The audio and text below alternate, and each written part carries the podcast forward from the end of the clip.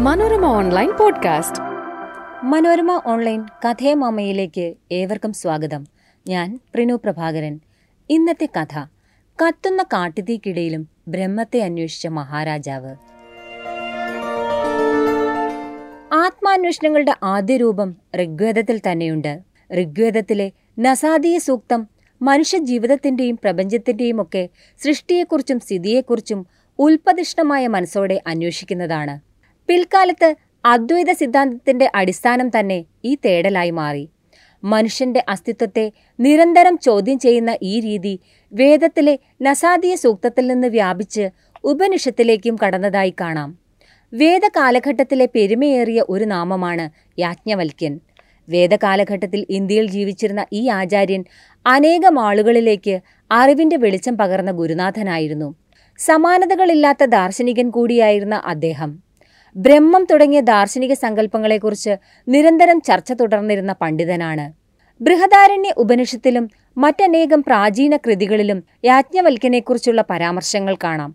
പുരാതന ഇന്ത്യയിൽ പല രാജ്യങ്ങളിലും ഉപയോഗിച്ചിരുന്ന ഒരു നിയമസംഹിതയ്ക്ക് യാജ്ഞവൽക്യ സ്മൃതിയെന്ന് അദ്ദേഹത്തിന്റെ ബഹുമാനാർത്ഥം പേര് നൽകിയിരുന്നു.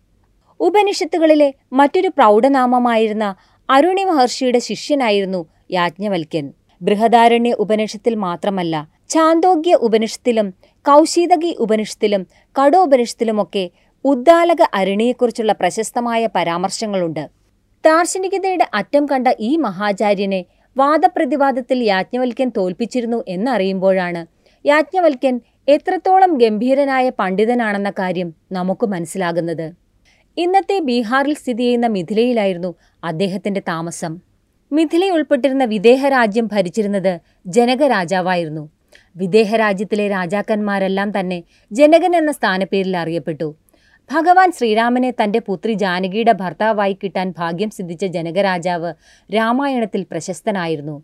അദ്ദേഹവും ഒരു കാലത്ത് വിദേഹത്തിന്റെ രാജാവായിരുന്നു.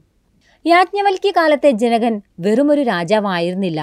രാജ്യതന്ത്രമോ സൈനിക ശാസ്ത്രങ്ങളോ നയചാതുരി പഠനങ്ങളോ ജനകനിലെ അപാരനായ വിദ്യാർത്ഥിയുടെ അറിവിനോടുള്ള ദാഹം ശമിപ്പിച്ചില്ല. മഴയെ തേടിയെത്തുന്ന വേഴാമ്പലിനെ പോലെ ജനകൻ അറിവാകുന്ന ജലം തേടി സദാ അലഞ്ഞുകൊണ്ടേയിരുന്നു. ഒരു രാജാവിന്റെയും കുടുംബസ്ഥന്റെയും കടമകൾ നിർവഹിച്ചുകൊണ്ട് തന്നെ.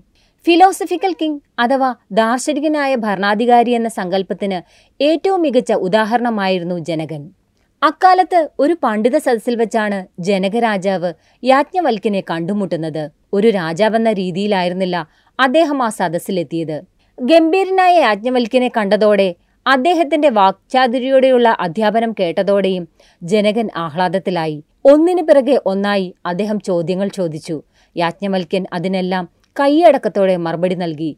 ജനകനും യാജ്ഞവൽക്കനും തമ്മിലുള്ള സൗഹൃദം അവിടെ തുടങ്ങി. യാജ്ഞവൽക്കനെ ഗുരുവായും ജനകൻ കണക്കിലെടുത്തു. എന്നാൽ സാധാരണഗതിയിലുള്ള ഒരു ഗുരുശിഷ്യ ബന്ധത്തിനപ്പുറം ജീവിതത്തിന്റെ അർത്ഥം ആഴത്തിൽ അന്വേഷിക്കുന്ന മനുഷ്യർ തമ്മിലുള്ള ബന്ധമായിരുന്നു അത്. യാജ്ഞവൽക്കന്റെ ആശ്രമത്തിൽ അദ്ദേഹത്തിന്റെ മറ്റു ശിഷ്യർക്കൊപ്പം പഠനങ്ങൾ കേൾക്കാൻ ജനകനുമെത്തി. തുല്യ ബഹുമാനത്തോടെയാണ് യാജ്ഞവൽക്കൻ ജനകനെ സ്വീകരിച്ചിരുന്നതും ഇടപെട്ടിരുന്നതും. ഇത് യാജ്ഞവൽക്കന്റെ ശിഷ്യർക്കിടയിൽ അലോസരമുണ്ടാക്കി രാജാവെന്ന സ്ഥാനത്തെ ഭയപ്പെട്ടാണ് ഗുരുനാഥൻ തങ്ങൾക്ക് നൽകുന്നതിലും പരിഗണന ജനകന് നൽകുന്നതെന്ന് അവർ കരുതി. ജ്ഞാനസമ്പാദനത്തിനായി സർവസംഘ പരിത്യാഗം ചെയ്ത തങ്ങൾക്ക് ലഭിക്കുന്നതിനേക്കാൾ പരിഗണന ആത്മീയമായി നിസ്സാരനും ഭൗതിക ജീവിതം നയിക്കുന്നവനും സുഖലോലുപതകളിൽ അഭിരമിക്കുന്നവനുമായ ഒരു രാജന് നൽകുന്നതെന്തിനാണെന്നവർ ഒളിഞ്ഞും തെളിഞ്ഞും ചോദ്യമുന്നയിച്ചു ശിഷ്യന്മാരുടെ ഈ മനോനില യാജ്ഞവൽക്കനും പിടികിട്ടി. ഒരിക്കൽ ആത്മബ്രഹ്മ ബന്ധങ്ങളെയും ആത്മാന്വേഷണങ്ങളെയും പറ്റി ഗഹനമായ ചർച്ചകൾ യാജ്ഞവൽക്കന്റെ ആശ്രമത്തിൽ നടന്നു.